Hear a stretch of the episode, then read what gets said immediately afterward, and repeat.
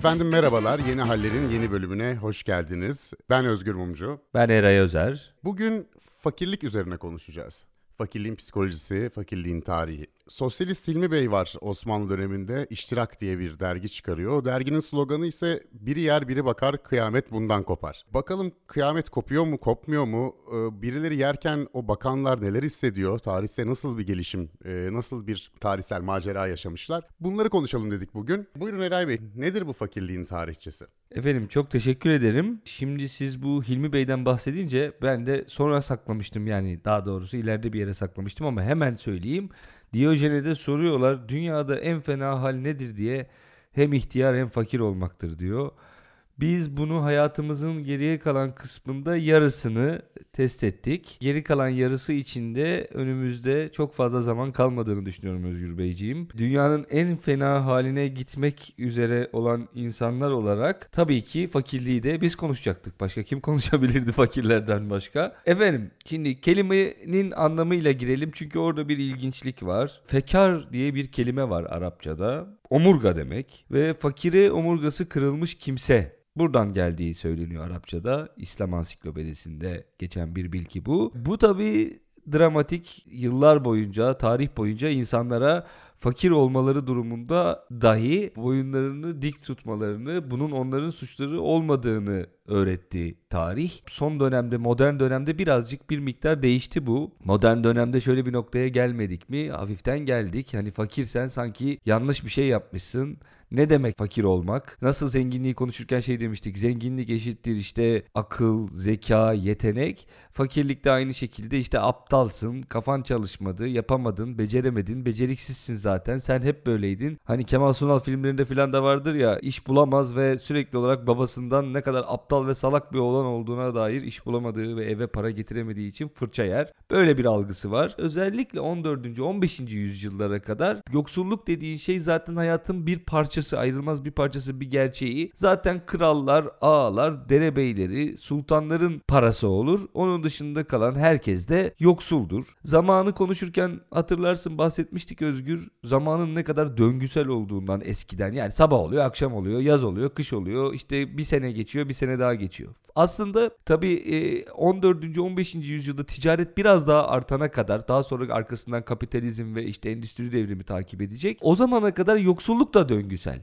Çünkü üretim döngüsel. Yani şöyle oluyor. Sen tarlaya ekiyorsun. O yıl işte bir savaş çıkıp da bir takım adamlar gelip de yağmalarsa aç kaldın. Yani daha çok dışsal faktörlere bağlı. Bunun bir garantisi yok. Hatta ben çocukluğumda benim babamın köyüne giderdik. Ben o zaman da şeyi çok fazla hatırlıyorum. Çok fazla dışa bağ yani dışa derken doğanın kendisine çok bağımlı olduğunu. Yani senin bir geleneksel üretim biçimi vardı.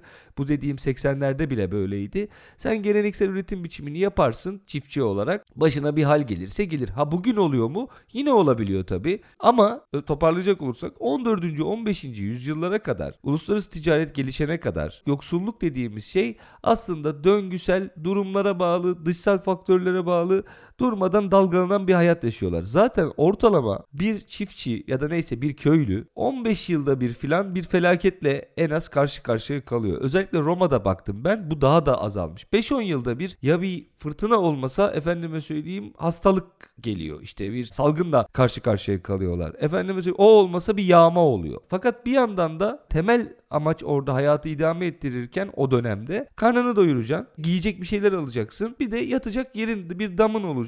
Buradan aile kuracaksın, işte üreyeceksin, yerleşik bir hayat. Yani bu söylediğin aslında tarım toplumu ve daha ziyade feodal ilişkilerin olduğu dönemden bahsediyoruz. E, ve o zaman da zaten tebaanın işte toprağa bağlı çalışan serfin, köylünün vesaire bir servet birikimi yapması e, imkan ihtimal dahilinde değil. Değil. Aynen öyle. Nedir mesela zenginliğin ölçütü de hani diyelim ki biraz daha hali vakti toparladın durumu diyelim. İşte 3-5 yıl yağma olmadı. Gider kendine daha düzgün bir mintan alıyorsun. İşte efendim mesela kıyafetlerin biraz daha düzelmeye başlıyor. Potinlerin işte ayakkabıların efendim daha düzgün bir bıçak alırsın, kılıç alırsın. Silah icat olduysa, mertlik bozulduysa bir tane daha güzel bir silah alıyorsundur filan falan. Atın biraz daha iyi olabilir. Bu minvalde ilerliyor. Neredeyse insanlık tarihinde işte dediğin gibi tarım devriminden işte 14. 15. yüzyılda kadar e, aslında yoksulluk dediğimiz şey doğa ile başa çıkma mücadelesinde tabi başında bir de derebeyi var, bir de ağa var, bir de sultan var. Onun vergisi var. Kafası bozulur, vergiyi arttırır, seni yine aç bırakır falan filan. Hep senden bağımsız tırnak içerisinde hep böyle üzerinde bir hayatımı nasıl idame ettireceğim ve her an o kontrolü kaybedebilirim. Yani aslında herkes yoksul Yoksul bu şeyin içerisinde kavramsallaştırmanın içerisinde birbirine bakarken tamamen aç kalma noktasına gelmeye deniyor. Sonra modernite ile beraber yoksulluk da zaten göreceli bir hale geliyor. Yani neye göre yoksul, kime göre yoksul? Geçen sefer zenginleri konuşurken demiştik ya adamın 100 milyon doları var. İşte Silikon Vadisi'nde kendini fakir hissediyor yani. Ben param yok buralarda geziyorum diye düşünüyor mesela. yani zaten insanlık tarihi biraz da üretim tarzlarının, üretim biçimlerinin değişmesi tarihi ya. Medeniyet tarihi dediğimiz. E, senin bütün bu hikaye feodal sistem, tarım toplumu vesaire. Fakat sonradan işte bu ticaret, pre-kapitalist dediğimiz dönem başlıyor. İşte o, o 1500'ler vesaire. Ve sonra bir şekilde bu iş sanayi devrimine ve modern kapitalizme doğru evriliyor. İşte merkantilizm var ondan sonrasında işte finans devreye giriyor vesaire falan. E, yoksulluğun tanımı da bireylerin, köylünün işçiye dönüşmesi vesaire çok ciddi değişiklikler bunlar aslında ve baktığımızda çok kısa zamanda da bunların gerçekleştiğini görüyoruz. Yani insanlığın bunlara adapte olması, insanların bunlara uyum sağlaması da çok çok kolay değil. Hem zenginlik anlayışına hem de fakirlik algısına galiba. Tabii tabii kesinlikle. Daha sonrasında zaten iş yayından çıkıyor, rayından çıkıyor e, işin doğrusu. Çünkü kime yoksul dendiği çok göreceli. Bir yoksulluk sınırı var mesela dünyada, bir de açlık sınırı var. Şimdi karnını doyurmak bir dert ama mesela ne bileyim ben hangi ortama girdiğine bağlı olarak giydiğin pantolonun efendime söyleyeyim kullandığın telefonun markası o ortamın tırnak içerisinde gerektirdiği standardı karşılayamıyorsa yine bir e, aa fakir gelmiş bakışlarının hedefi olmak içten bile değil. Kapitalizmin numarası da bu. Sana sürekli olarak çıtayı yükseltiyor. Yani evin var ama hangi semtte? Efendim kaç odalı? İşte yerden ısıtmalı mı? Havadan ısıtmalı mı? Yandan ısıtmalı mı? Ne giyiyorsun, hangi telefonu kullanıyorsun, hangi bilgisayarla işlerini yapıyorsun falan derken bunun sonu yok abi. Yani hani hepimiz e, yoksul hissedebiliriz bazı noktalarda kendimizi. Giderek de daha da orta sınıfların vesaire zaten hani istatistiksel olarak da görüyoruz bunu. Orta sınıfında giderek yoksullaştığı bir dünyaya doğru ilerliyoruz. Şu yaşadığımız korona krizinden sonra ne olacağını da Allah kerim yani göreceğiz. İLO'nun yani Dünya Çalışma Örgütü'nün bir açıklaması var bu koronavirüsle ilgili olarak. Kayıt dışı ekonomide çalışan, e, gün be gün hayatını kazanan insanların işsiz kalacağını söylüyor ve e, yiyecek bile bulamayacaklarından bahsediyor. Söylediği sayı ne biliyor musun dünyada? 1.8 milyar insanın çok yakın gelecekte aç kalabileceğinden bahsediyor. Yani çok büyük bir yoksulluk dalgasıyla da karşı karşıya kalacağız gibi gözüküyor. Özellikle gelişmekte olan ülkeler denilen ülkelerde. Aynı zamanda e, gelişmiş ülkelerin içinde de çok önemli eşitsizlikler var e, ve orada da gelişmiş ülke dediğimiz ülkelerde de e, mutlak yoksulluk içinde yaşayan kitleler de var aslında. Çok ciddi bir sorunla karşı karşıyayız ve oraya doğru gidiyor gibi. Beni hep şaşırtan şu oluyor. Bir yandan da dünyada mutlak yoksulluğun çok azaldığı, işte nedir bu? Günde bir doların altında yaşayan insan sayısının e, yüzdesinin çok düştüğü de söyleniyor işte yardımlarla vesairelerle, e, uluslararası kalkınma programlarıyla. Yani yoksulluk, mutlak yoksulluk azalırken eşitsizlik ve bir anlamda da yoksulluk da artmaya devam ediyor. Bu garip bir tezat içindeyiz sanki. Evet o tabii dediğim gibi çok göreceli. 1 ee, dolarla başlamış. Şu anda 1.90 dolar olarak kabul ediliyor. Günlük artık extreme poverty yani açlık sınırı diyebileceğimiz sınır. Bu açlık sınırı 1981'de e, %40'lar e, seviyesinde ama 2015'e gelindiğinde %10'ların 2018'e hatta gelindiğinde %10'ların altına da düşüyor. Şöyle söyleyeyim 1990 yılında 1.9 milyar insanmış. Nüfusun %36'sına denk geliyor. 2015'te 730 milyon nüfusun %9.9'u 2018'de de 650 milyona gelmiş bir günde 1.90 doların altında kazananlar. Fakat bu rakamı 2.5 dolara çekersek bence çarpıcı olan bu. Sadece 60 sent eklersek 7 milyar insandan 3 milyarı 2,5 doların altında kazanıyor Özgür. Yani 1.90 o kadar kritik bir şey ki aslında rakam bence birazcık da istatistiğin en tatlı olduğu yerde belirlenmiş o. 60 sent eklediğimizde yani 2,5 dolar e, günlük kazanca getirdiğimizde neredeyse dünyanın yarısı açlık sınırının altında. Yani rakamı 2,5 dolar kabul edersek. 850 milyon insanın bugün açlıkla mücadele ettiğini görüyoruz. Sen biraz evvel söyledin ya 1.8 milyara çıkabilir diye. İşte buna 1 milyar insan daha eklenecek demektir. 600 milyon insanın da suya ihtiyacı var şu anda temiz suya.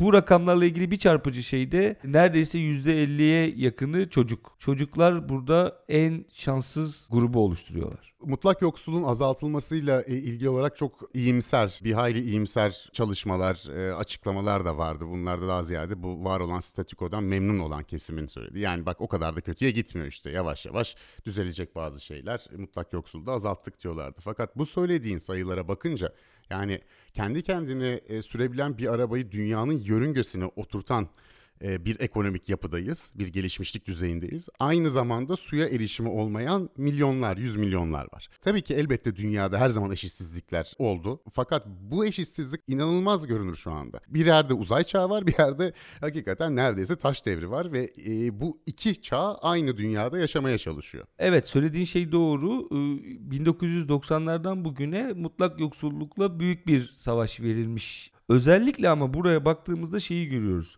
Doğu Asya ve Pasifik'le Güney Asya'da bitme noktasına getirilmiş durumda. Çünkü orada Çin'in çıkışı ve onun neticesinde Çin'in etrafındaki ülkelerinde bundan nemalanması bu ticaret ağından ve işte Hindistan'ın görece yine nüfusu çok kalabalık ülkelerden biri olarak biraz daha üretime dahil edilmesiyle birlikte burada bir mutlak yoksulluğun azalmaya doğru seyrelttiğini görüyoruz. Fakat mesela kritik olan şey Sahra Altı Afrika'da 90'la 1990 ile 2000 arasında artış var. Yani bütün dünya yoksullukla mücadele ederken Sahra Altı Afrika'da yoksulluk artıyor. Diğer taraflarda büyük bir azalma yaşanırken yani %44'lerden %9'lara inerken Sahra Altı Afrika'da bu yaşanmıyor rakamsal olarak. Ve Sahra Altı Afrika'nın nüfusunun 2030'da 1.7 milyar Bugün 1.2 milyar şu anda. 500 milyon kişi daha 10 yıl içerisinde. 2050'de 2.5 milyar, 2100'de ise 4.4 milyar daha artarak e, dünya nüfusunun toplamda %12'sine denk gelmesi bekleniyor. Netice itibariyle bütün bunlara bakıldığında ciddi bir e, yoksulluk problemi devam ediyor. Mesela şöyle de bir şey var. Şimdi 1.9 dolar dediğimiz baremi yani günlük 1.9 dolarlık baremi 1800 yılında uygulasaydık dünyanın %81'i açtı. Tabii ki doların alım gücü vesaire falan bunlar da değişiyor. Rakam o yüzden hep revize ediliyor. Mesela 1 dolarmış 1,5 dolara çıkartmışlar bu günlük kazanç alt sınırını. Şimdi 1.9 dolara çıkarmışlar. Ama asıl olan şey şu. Yani 2,5 dolar ya işte bugün Türk lirasıyla kaç para yapıyor? 17 lira mı yapıyor? 17 lira gibi bir şey yapıyor. 17,5 lira falan yapıyor. Yani ayda ne yapar abi 17 liradan? Ayda 500 lira yapar. Dünyada 3 milyar insan Türk lirası olarak söyleyeyim ki biraz daha anlaşılır olsun. Dünyada 3 milyar insan bugün ayda 500 liranın altında kazanıyor. Yani dünyanın yarısı ayda 500 liranın altında bir kazançla yaşamaya çalışıyor demektir. Bundan daha çarpıcı bir rakam herhalde olamaz yani. Evet bu e, fakirlik yaklaşımlarında da e, dünya düşünce tarihine baktığımızda hakikaten fakirliğin bireylerin e, tercihlerin sebebiyle olduğu, fakirliğin bir zeka sorunu olduğu, bir e, karakter sorunu olduğu çoklukla e, hakim görüşmüş aslında. Hatta fakirliğin lüzumlu olduğu da söyleniyormuş. Ekonominin devam edebilmesi için fakirlere ihtiyacımız var ki fabrikada ucuza işçi çalıştırabilelim diye. Bunu da açıkça söylüyorlarmış o dönemin iktisatçıları ve fakirlikle mücadele etme için alınacak tedbirlerinde ters tepeceğini söylüyormuş. İşte bu Ricardo'lar, Malthus'lar vesaire bu zamanın meşhur iktisatçıları. Hatta bana çok da çarpıcı geliyor. 19. yüzyıl başında modern polis teşkilatını İngiltere'de kuran Patrick Colkin Colquhoun galiba ismi. Bu İskoç soyadlarını söyle bir telaffuzu bir hayli zor. Hem modern polisi kuruyor hem de fakirlikte lazımdır ekonominin yürümesi için mücadele etmeyin fakirlikle diyor. Yani bu ikisinin aynı şahısta birleşmiş olması da bize birçok şey anlatıyor herhalde. Yani polis devleti ve fakirliğin devamından yana olması. Malthus mesela baktığında normal bir arkadaşa benziyor yani kafası çalışan bir arkadaşa benziyor Thomas Malthus. 18. yüzyılda diyor ki işte nüfus diyor üssel artıyor diyor. Geometrik artıyor. Kaynaklarsa aritmetik artıyor diyor. Bununla diyor nüfusla diyor başa çıkılmaz diyor. O yüzden diyor nüfusu kontrol etmek lazım diyor. Aa ne kadar güzel lan işte ne kadar doğru bir şey söylemişsin filan diyorsun. Daha sonra adamın başka önerisi şu işçilere diyor çok para vermeyin diyor. Çok para verirseniz ürerler bunlar evde diyor. Çocuk yaparlar diyor paraları var diye diyor. Nüfusu kontrol etmek için diyor insanlara az para verelim diyor. İşte fakir fukara olarak yaşasınlar ki diyor çocuk yapmaya kalkmasınlar diyor. Böyle de bir akıl. İşte tam o dönemlerde fakat birinci fakirlik aydınlanması denilen bir hadise gerçekleşmeye başlıyor. Bu da 1700'lerin sonları gibi. İşte Jean-Jacques Rousseau, Adam Smith, Kant gibi düşünürler vesaire ekonomiyi kitlesel refah arttırmak için de düşünmemiz gerektiğini düşünüyorlar. Yani Adam Smith diyor ki sadece ticaret dengesine bakmayalım artık. Bu merkantilistiz evet eyvallah. Ticaret dengesinde işte olumlu taraftaysak oh ekonomi iyi gidiyor diye bakmamamız gerekir. Toplumsal bir kalkınmadan da bahsetmeye başlıyor Adam Smith bir kavram olarak. Onun için de fakirliğin azaltılması gerekiyor diyor ve kamusal bir eğitim sistemi kurulması gerektiğini düşünüyor. Yani işçilerin çocuklarını eğitelim ki onlar da bu fakirlik tuzağından çıkabilsinler. Genel olarak bir toplam bir refah artışı olsun deniyor. İşte Rousseau'da vesaire de benzer görüşler var ve Fransız ihtilaline kadar giden süreci bunun tetiklediği de söyleniyor. Yani ilk fakirlik aydınlanması bu işler böyle gitmez. Bakın bir yerde hata yapıyoruz denen görüş bu yıllarda ortaya çıkıyor. Daha sonra ikinci aydınlanmayı da 1960 ve 80'ler olarak söylüyorlar araştırmacılar. Bu da e, şuradan anlaşılıyor. Mesela Google Books üzerinde internette işte kitapları Google'ın taradığı sistemde yapılan bir araştırma yoksulluk kavramının İngilizce ve Fransızca akademik yayınlarda 1960'lardan itibaren müthiş arttığını gösteriyor. Yani yoksulluk üzerine çok kafayı rulan bir dönem 60'larla 80'ler. Zaten bu, bu yıllar aynı zamanda uluslararası kalkınmanın da düşünüldüğü, işte gelişmekte olan ülkelere nasıl yardımda bulunuruz vesaire falan. Fakirlikin tamamen ortadan kaldırılması için çalışmaların da olduğu bir dönem. Burada da iki yaklaşım ön plana çıkıyor. İşte sosyalist hareketlerin daha sonra Karl Marx'ın veciz bir şekilde ifade ettiği şekilde ya diyor ki arkadaşlar kapitalist sistem içerisinde yoksullukla falan mücadele edilmez. Kendi kendinizi kandırmayın. Bu sistem diyor tam istihdam hayaldir diyor. Herkes iş sahibi olamayacak. İlla bazı yoksullar olur bu kapitalist sistemde diyor.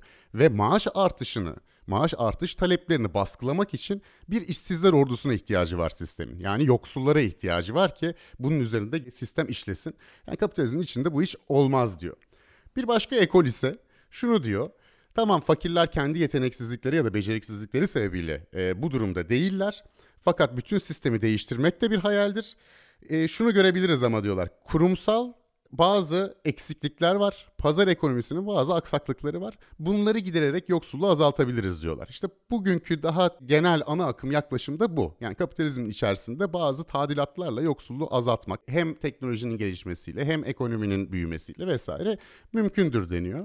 Aslında şuna da bakmak lazım. Yani e, bu Ford Fordizm nedir? Seri üretime geçiyor değil mi Ford? İşte Ford T modeli araba yapmaya başlıyor 20. yüzyılın başı. Şuna uyanıyor bir noktadan sonra kardeş bunları araba yaptırıyoruz yaptırıyoruz da bu arabaları birisinin satın alması lazım. Hı hı. Eğer bizim işçiler fakir kalırsa arabaları kim satın alacak? Benim işçimin de araba satın alabilmesi lazım diyerek bir maaşları biraz arttırıyorlar.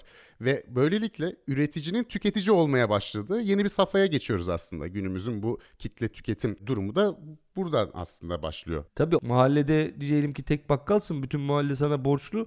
Ama sana olan borcu yüzünden de alışveriş yapamıyor. E, şimdi bunun bir mantığı yok. Senin malı satman lazım bir şekilde. Ya mahallenin borcunu sileceksin sıfırlayıp devam edeceksin ya da işte bir takside bağlayacaksın neyse faizlerini düşüreceksin şöyle yapacaksın böyle yapacaksın bir yolunu bulacaksın ve mahalleliyi yeniden alışverişe teşvik edeceksin. Yoksulluğun bir de beyinle olan ilişkisi var. Yani bu işin sonu tabii bunları şimdi anlatacağız ama Yine her zaman olduğu gibi öjeniye kadar gitmiş bu tür konularda. Bir takım bilimsel veriler var ama buradan da bir nazizm çıkarmaya lüzum yok diyerek anlatayım anlatacağım şeyleri. Yoksulluk tabi başta başına bir stres ve travma. Yani aslında büyük bir travma kaynağı. Bu travma büyük olduğu için de hayatınız üzerindeki kontrolünüz düşüyor. Çünkü insan beyninin bilişsel kapasitesi bazı verileri e, işlemek üzerine kurulu ve bunun bir sınırı var. Şimdi derdiniz kafanızın içerisinde sürekli olarak bilişsel olarak sizi meşgul eden bir sorun varken hayatınızın geri kalan kısımlarındaki daha gündelik hayatınıza, normal hayat akışınıza uygun bazı verileri işleyemeyebiliyorsunuz. Bu ne demek? Yani bilişsel kapasiteniz düşüyor.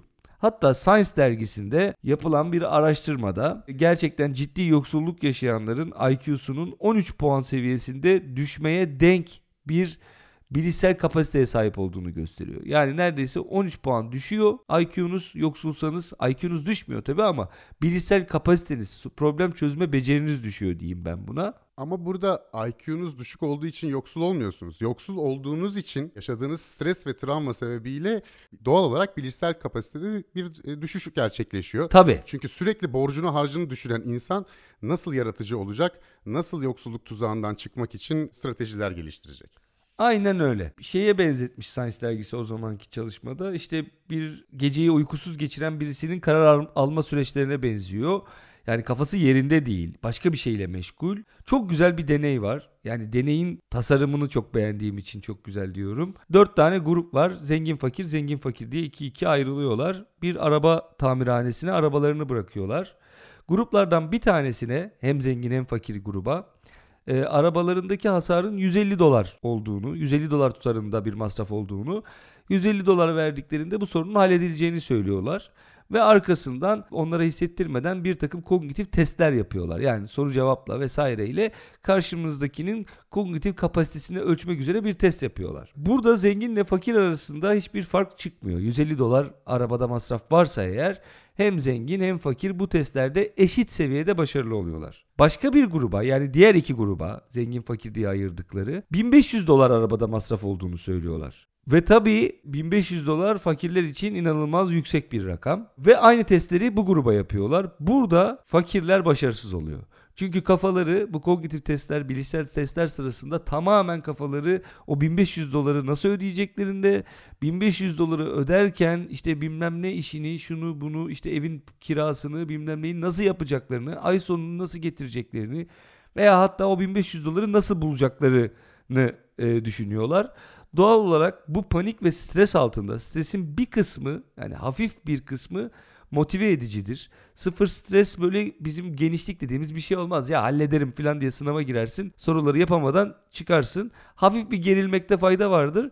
Ama bu gerginliğin seviyesi işte 1500 dolar seviyesine geldiği zaman 150 dolar değil de o zaman işte bilişsel kapasiteniz kitleniyor. Bant genişliğinizi doldurmuş oluyorsunuz. Artık başka bir şeye harcayacak bir bilişsel gücünüz kalmıyor. Ama zaten yani şununla karşılaşınca bir insan arabamı mı tamir ettireyim yoksa doğalgaz faturamı mı ödeyeyim? Yani şimdi eğer sınırlı bir bütçesi varsa 1500 dolarlık bir şeyle karşılaştığı zaman insan e, sadece kafası bununla e, bloke olur tabii. Yani bu, bu da hakikaten travma yaratan bir etki insanlar üzerinde. Aynen öyle abi. 2015'te yapılan bir başka araştırmadan örnek vereyim. 4 ila 22 yaş arasında 389 kişiyle yapılmış. Aile gelirleri yıllık 24 bin doların altında. Yani ayda 2000 doların altında para kazanıyor bu aileler. Anlamlı bir şekilde beyindeki gri madde miktarı ki işte özellikle işte düşüncemizi, e, hafızamızı, bilişsel kapasitemizi belirleyen bir şeydir be- e, beyindeki gri madde miktarı daha az çıkıyor. Testlerde aldıkları, kognitif testlerde aldıkları daha düş, sonuçlar daha düşük çıkıyor. Yine 2015'te aynı yılda yapılan 3 ila 20 yaş arasında ve 1099 kişide yapılan bir e, araştırmada beynin dış yüzeydeki korteks alanının daha dar olduğu fakir ailelerde görülüyor. Bu da şunu gösteriyor. Yani o korteks alanının daha dar olması demek dediğim gibi işte hafızadır falan filan. Hatta kıvrımlar ne kadar çoksa işte o kadar çok bilgi vardır. Einstein'inki işte Ege bölgesi gibi de e, atıyorum benimki işte Karadeniz bölgesi kıyıları gibi filan diye anlatılır böyle girintili çıkıntılı açısından. Yine yapılan araştırmalarda çocukluğunda çok sert yoksulluk çeken e, bireylerin daha sonradan mali maddi durumlarını toparlasalar dahi e, hafızayla ilişkin sorunlar yaşadığını gösteriyor. Yani o çocukluktaki fakirlik travması ve aynı zamanda tabii beslenme ya da sağlık hizmetleri alamamaktan kaynaklanan sorunlar da var. Bunun yanı sıra e, ilkokul çocukları üzerinde İngiltere'de yapılan bir araştırmada sosyoekonomik olarak düşük yerlerden gelen yani fakir olan çocukların prefrontal kortekslerinde de e, gelişme sorunları olduğu gözlemlenmiş. Hakikaten e, nasıl zenginlik hakkında konuşursak konuşurken zenginliğin beyin kimyasını olumlu ya da olumsuz etkilemesinden bahsetmiştik. Fakirliğin de beyin kimyasını olumlu ya da olumsuz etkilemesi var. Ve bana biraz Marx'ın Alman ideolojisinde bahsettiği e, işte meşhur ifadeyi hatırlattı. Ne diyordu? İşte bilinç hayatı belirlemez. Hayat bilinci belirler diyordu. Bunun da nörobilim olarak da e, gayet net bir şekilde kanıtlandığını görüyoruz işte Marx'tan 150 sene sonra. Evet dediğim gibi ama buradan yola çıkarak da bir daha böyle kapatalım bu konuyu da. Fakirlerin beyinleri farklı oluyormuş falan diye bir durum söz konusu değil. Tam tersi işte fakirlik aynı zamanda gıdayı da yeteri kadar alamamak demek. İşte bin bir tane dertle uğraşıyor olabilmek demek. İyi beslenemiyorsun. Dertlerin bini bir para derken tabii ki e, beyninde bundan etkileniyor. Hem fiziksel hem de bilişsel olarak. Ama bu şu demek aynı zamanda kapitalizm denilen sisteminde oturup şunu düşünmesi gerekiyor. Şimdi bugün dünyada madem yaratıcılığımızı, bilişsel yeteneklerimizi etkileyen bir durum söz konusu. Yoksulken işte yeteri kadar yaratıcı ve yeteri kadar bilişsel olarak yetenekli olamıyoruz. E, o zaman buradan şunu çıkarmak gerekiyor. Yoksulluğu ortadan kaldırmadığınız sürece büyük bir yeteneği, yaratıcılığı ve iş gücü potansiyelini harcıyorsunuz demektir. E, yoksulluğu ortadan ne kadar çok kaldırırsanız yaratıcılığı ve aynı zamanda üretkenliği bilişsel açıdan daha başarılı bir şekilde bütün taskleri, görevleri tamamlamayı o kadar teşvik etmiş olursunuz. Evet işte bu Marx'ın e, bilinç değildir hayatı belirleyen, hayattır bilinci belirleyen ifadesi e, biraz dine de gidiyor. Dinle yoksulluk arasında da kompleks bir ilişki var. E, bir yandan e, var olan e, düzeni, statükoyu korumaya yarıyor din deniyor. Öte yandan bazı sosyal hareketler içinde din kullanılabilir mi acaba gibi yaklaşımlar var. Yani hem statükoyu koruyor, biat etmesini sağlıyor. Aynı zamanda bir teselli de sunuyor. İşte Marx'ın meşhur lafı yine din halkların afyonudur diyor. Aynı zamanda ama e, kalpsiz bir dünyada da e, onlara bir teselli kaynağıdır vesaire diye de ifade ediyor. Şimdi şöyle bir durumla karşı karşıyayız hakikaten. Bertrand Russell bunu güzel bir şekilde ifade etmiş ya da sert bir şekilde diyelim. Şöyle diyor. Yüzyıllarca zenginler ve zenginlerin çanak yalayıcıları namuslu emek üzerine övgüler düzmüşler. Basit yaşayışı övmüşler. Yoksulların cennete gitme olasılığının zenginlerinkinden çok olduğunu aşılayan bir dini öğretmişlerdir diyor. Ve e, yoksullara bu dini öğretiyle biat etmeyi ve isyan etmemeyi aşılarken kendileri de e, onların üzerinden işte nemalanmıştır vesaire diye işte klasik yaklaşım e, bu. Ama öte yandan da hakikaten de yapılan araştırmalar, mesela Yeni Zelanda'da yapılan bir araştırma var e, fakirler arasında. Dindar olan fakirlerin, dindar olmayan fakirlere göre sübjektif olarak kendilerini daha iyi hissettikleri de ortaya çıkmış psikolojik olarak. Yani bu teselli faktörü e, yabana atılacak bir faktör değil gibi gözüküyor. En azından hani fakirliğini değiştiremiyorsa e, bununla yaşayabilecek, bununla bir teselli bulabilecek, öte dünyayı düşünerek ya da işte Allah'ın takdiridir, Tanrı'nın takdiridir diyerek bu şekilde bunu atlatabileceği bir mekanizma da sağlıyor. Yani din aynı zamanda üretim ilişkilerini, sosyal ilişkileri örten, maskeleyen bir araç. Bir kamera obscura da deniyor buna. Bir karanlık oda o anlamda. Aynı zamanda da işte dindarlar arasındaki dayanışmayı sağlaması, fakirlere yardımı sağlaması ve onlara öte dünya ile e, ilgili bir teselli vermesiyle de e, hayatı daha çekilebilir kılan da bir durum gibi gözüküyor. İşte Marx'a baktığınız zaman işte bir defa devrim olunca eşitsiz sosyal ilişkiler ortadan kalkacak ve bunları meşrulaştırmaya ihtiyaç ortadan yine kalkacak. Yabancılaşma bitecek ve din de sönümlenecek gibi bir görüşü var. Fakat dinin o kadar da sönümlenmediğini görüyoruz. Özellikle yoksullarda dinin hali hazırda yani o düşünürler herhalde bu yıllarda dinin giderek etkisinin azalacağını düşünüyorlardı. Batı toplumlarında bir yere kadar azaldı. Ancak görüyoruz ki e, yine yoksullar arasında din çok önemli bir şekilde varlığını korumaya devam ediyor.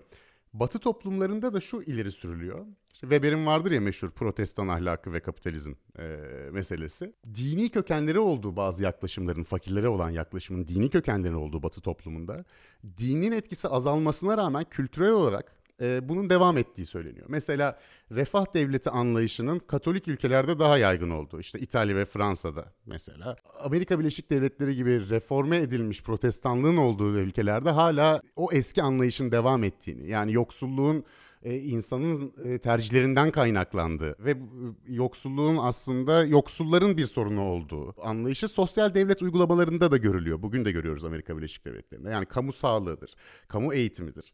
E, bu tip durumlarda Anglo-Sakson devletlerde, daha protestan devletlerde dinin etkisinin azalmasına rağmen kurumsal olarak bunun devam ettiği, kültürel olarak devam ettiği de ileri sürülüyor. Evet Özgür yani orada şöyle bir durum da var. Mesela bir lokma bir hırka der ya din. Bu şimdi tüketimin azalması anlamında cazip bir şey. Teklif dünya halklarına.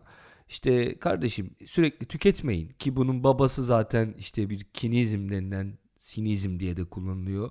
Diyojen milattan önce 5. ve 4. yüzyıllarda yaşamış. E, Sinop'ta hatta yaşamış ama Atina'da da bulunmuş. İşte Büyük İskender'in kendisine geldiğinde Büyük İskender de Aristo'nun öğrencisi ve felsefeye çok meraklı. İşte Diyojen'le tanışmak istiyor. Diyojen de bir fıçıda yaşıyor. Neyse Diyojen'e geliyor Büyük İskender ve işte ne istiyorsun benden diyor. Bu en bildiğimiz hikayedir zaten. O da diyor ki işte gölge etme başka ihsan istemem. Bir başka şeye göre de güneşi göstermiş benden veremeyeceğin şeyi esirgeme yani güneşin önünden çık demiş. İskender'in de bundan çok etkilendiği ve ben eğer İskender olmasaydım Diyojen olmak isterdim hayatta dediği söyleniyor. E, netice itibariyle dinin şöyle bir şeyi var etkisi var bu bir lokma bir ırka işte kinizm vesaire bir noktada talep etmemeyi artık senin biraz evvel söylediğin gibi yani istememeyi, arzulamamayı teşvik eden bir pozisyona geldiğinde o zaman da birazcık tam da ne derler üretim araçlarının sahiplerinin yani bu işten kar edecek işte patronların, ağaların, neyse paşaların, sultanların işine yarayan bir şeye de dönüşme tehlikesi var. Yani bütün insanlığın az tüketmesini talep etmekle birlikte ama uygulamaya geçildiğinde işte Fakirler çok tüketmesin e, çünkü niye bir lokma bir hırka da yeter. Zaten bu dünyada geçiciyiz. İşte ölünce zaten öteki tarafta Allah bizi cennetinde yeteri kadar yedirecek, içirecek, rahat rahat güzel güzel ağırlayacak mantığıyla hareket ettiğinde bir tevekkül tavsiyesi haline dönüşüyor. Bu tevekkül de yani isyan etme ey arkadaşım otur isyan edilecek vakit değil e, gibi bir noktaya varıyor. Bu da bir işin tehlikeli kısmı. İslamiyet'te tasavvuf dışında melamilik vardır. Kinizmle melamilik çok kıyaslanır. Aslında başlı başına bir konu bu da melamilik. Şeyde vardır ya şarkıda ben melamet hırkasını kendim giydim kime ne diyor filan. Aslında melamilik bir tarikattır bu arada Osmanlı'nın içerisinde. Yanlış hatırlamıyorsam da Osmanlı'nın mesela saray mutfağında falan melamiler çok hakim lermiş o zaman. Efendime söyleyeyim tarihte işte dediğim gibi fakirlik söz konusuysa Diyojen bu çetenin e, başı sayılabilir hayatı boyunca bir fıçının içinde yaşamayı tercih ederek ama çok zengin olduktan sonra büyük fakirlikleri yaşayan insanları da gördü tarih. Ee, ben dün akşam bu konulara hazırlanırken e, edindiğim ilhamla Amadeus filmini izleyeyim dedim. Mozart'ın hayatını anlatıyor. Mozart böyle 4 yaşında falan konçerto yazan, işte 8 yaşında yok senfoni besteleyen bir adam. 26 yaşında Avusturya İmparatoru 2. Joseph'in himayesine giriyor. Fakat kardeşim hiç para tutmuyor. Klasik müzik falan denince böyle asık suratlı, ağır başlı amcalar falan filan geliyor ya.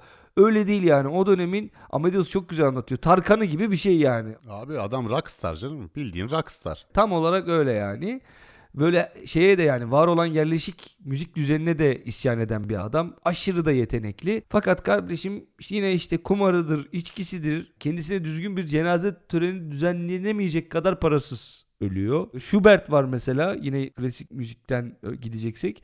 Öldüğünde 12 dolar kalmış. 31 yaşında ölmüş rahmetli. Ondan sonra Van Gogh çok fakir gidiyor. Tesla var. Tesla mesela Edison'la Tesla'yı anlatan bir film vardı. Elektrik Savaşları mıydı onun adı? Evet sanırım öyleydi. Orada gösteriyor Tesla'nın o hayatını. O da büyük fakirlik içerisinde gidiyor. En çok şeye şaşırdım. Michael Jackson'ın 400 milyon dolar borcu varmış mesela rahmetli olduğunda. Bir de Dostoyevski var bu arada. Araya onu da sokayım. Dostoyevski abimiz de yine aynı şekilde ciddi fakirliklerle mücadele ederek kaybetmiş. Onun da meşhur şeyi vardır biliyorsun. Borcuna karşılık e, yayın evinden parayı alıyor ve kumarbaz kitabını 20 günde yazmak zorunda kalıyor. Hatta bir tane de sekreter tutuyor daha hızlı çalışsın diye. Sonra o sekreterle evleniyor filan böyle bir e, Dostoyevski'nin de sürekli borçlarla, borç istemekle ömrü bu şekilde geçmiş yani. E tabii çok ünlü insanların da e, önemli fakirlik hikayeleri mevcut. Değişik bir durumla karşı karşıyayız. Bir yandan Çin gibi ülkelerde orta sınıfın refahının artmasıyla, gelirinin artmasıyla beraber tüketimi de artıyor. E, ve bununla birlikte dünya kaynakları herkes Amerika Birleşik Devletleri'nin e, ortalaması gibi tüketirse bütün dünya zaten hiçbir şey yetmiyor e, insanda. Bir yandan bir refah artışı ve gelir artışı sebebiyle dünya kaynaklarının tüketilmesi söz konusu. Öte yandan da e, fakirliğin ve eşitsizliğin de bir artışı mevcut. Bu ikisinin birlikte olduğu tuhaf bir dönemdeyiz ve uluslararası kalkınma dediğimiz yani gelişmekte olan denilen ülkelere dışarıdan yapılan yardımların da aslında pek işlemediği de söyleniyor e, bir yandan. Çünkü genel olarak bir ekonomik büyüme yaratıyor fakat bu ekonomik büyüme alt sınıflara yayılmamakta ve e, yine genel olarak e, uluslararası kapitalist e, sistemin e, gelişmekte olan ülkelerin kaynaklarından yararlanmaya devam ettiği söyleniyor. Peki ne olacak? Buradan nereye gidilecek? Valla Marx galiba haklıydı yani bu kapitalist sistem içerisindeki e, reformlarla e, yoksulluğun kaldırılması mümkün değil. Bu sistem galiba bunu kaldırmıyor. Birdenbire bütün dünyada komünist bir devrim de öngörülmediğine göre işte bu post kapitalizm denilen hadise var değil mi? Kapitalizm sonrası bambaşka bir üretim tarzına geçileceğimizden bahsediliyor. Biz hep bu kapitalizm içerisinde kafamız e, sıkışmış durumda ama yani dünyada kapitalizm nispeten yeni ve yeni bir üretim tarzına belki geçeceğimiz dönemin sancılarını yaşıyoruz şu anda ve medeniyet tarihi de belki bu yeni üretim tarzıyla, bu dijitalleşmeyle vesaireyle beraber yeniden yazılmaya başlanacak çok önemli bir dönüm noktasında olma ihtimalimiz de var. Ya da belki kapitalist sistemin zaten sürekli yarattığı biliyorsunuz hep daimi olarak kriz yaratır sonra düzelir. Kriz yaratır düzelir. O kriz dalgalarından birindeyiz belki de. Belki de 3-5 sene sonra tekrar eski tas eski hamam devam edeceğiz. Bunları öngörmek için biraz erken şu anda. Ama benim tahminim bir dönüm noktasına doğru yaklaştığımız şeklinde. Ben bunları söyleyerek sözlerimi bitireyim efendim. Esen kalın. Önümüzdeki hafta görüşmek üzere. Evet umutlu bir kapanış oldu Özgür Bey. Minerva'nın baykuşu alacakaranlıkta uçar diye bir söz vardır. Veya gecenin en karanlık olduğu an güneşin doğmaya en yakın olduğu andır diye bir söz daha vardır. Ee, buralardan yola çıkarak yani çok kötü bir dönemden geçmekle beraber dünya buradan bir çıkış olabilir umudunu korumakta fayda var. Bu aslında karanlık belki de bir şeye karşılık geliyor. Ama Eray Bey kurt da puslu havayı sever derler. Yani e, bütün bu kargaşanın sonucunda daha kötü bir yere de gitme ihtimalimiz yok değil. Evet evet belki o en karanlık noktaya gelmemiş olabiliriz bu arada. Yani ama netice itibariyle insanlık e, sürekli olarak bu bir takım krizlerle karşı karşıya kalıp onları atlatmak üzere bir çaba bir mücadele, bir bazen toplumsal başkaldırı, böyle isyanlarla malul bir tarihten bahsediyoruz. Netice itibariyle ben şöyle düşünüyorum. Evet zor günler, hayat zor, yaşam zor. Bu aralar daha da zor. Yoksulluk insanlık tarihi boyunca insanın derdi olmuş, yakasından düşmemiş. Ama ve lakin buna karşılık e, her zaman içinde işte hak arayışı, hak mücadelesi de bir yandan devam etmiş ve devam edecektir. Benim esas dikkat çekmek istediğim nokta kişiler olarak bize anlatılan fazlasıyla ziyadesiyle tevekkül, e, fazlasını talep etme kardeşim. Zaten fazlası insana zarar vesaire. Kardeşim biz zaten kendimize fazlasını talep etmiyoruz demek lazım e, herkesin bunu hakça, eşitçe bölüşebileceği bir dünya olsa ne kadar güzel olur diyoruz. Bu ikisi birbirinden farklı şeyler. Ben de bunları söyleyerek bitirmiş olayım. Efendim bir sonraki bölümde görüşmek üzere. Yeni Haller Podcast at gmail.com'a konu önerilerinizi, düşüncelerinizi iletebilirsiniz. Maillerinizi bekliyoruz. Görüşmek üzere. Kalın sağlıcakla.